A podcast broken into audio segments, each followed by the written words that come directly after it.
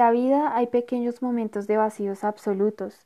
En ocasiones crees imposible superarlos y te absorben de alguna manera personal o en lo social.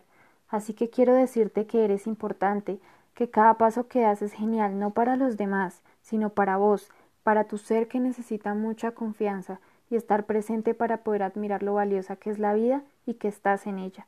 Lucha, no te canses por más que te subestimen o te bajen de tu luz. Sé que es difícil dejar de pensar en innumerables ocasiones, momentos en los que te sentiste mal, pero ¿sabes una cosa? Me siento orgullosa de ti, porque a pesar de eso has seguido adelante. Aunque nadie te lo recuerde, tienes un camino lleno de cosas tan bellas que quiero que se manifiesten ya, pero todo es un proceso. Sé fuerte y llega a la meta.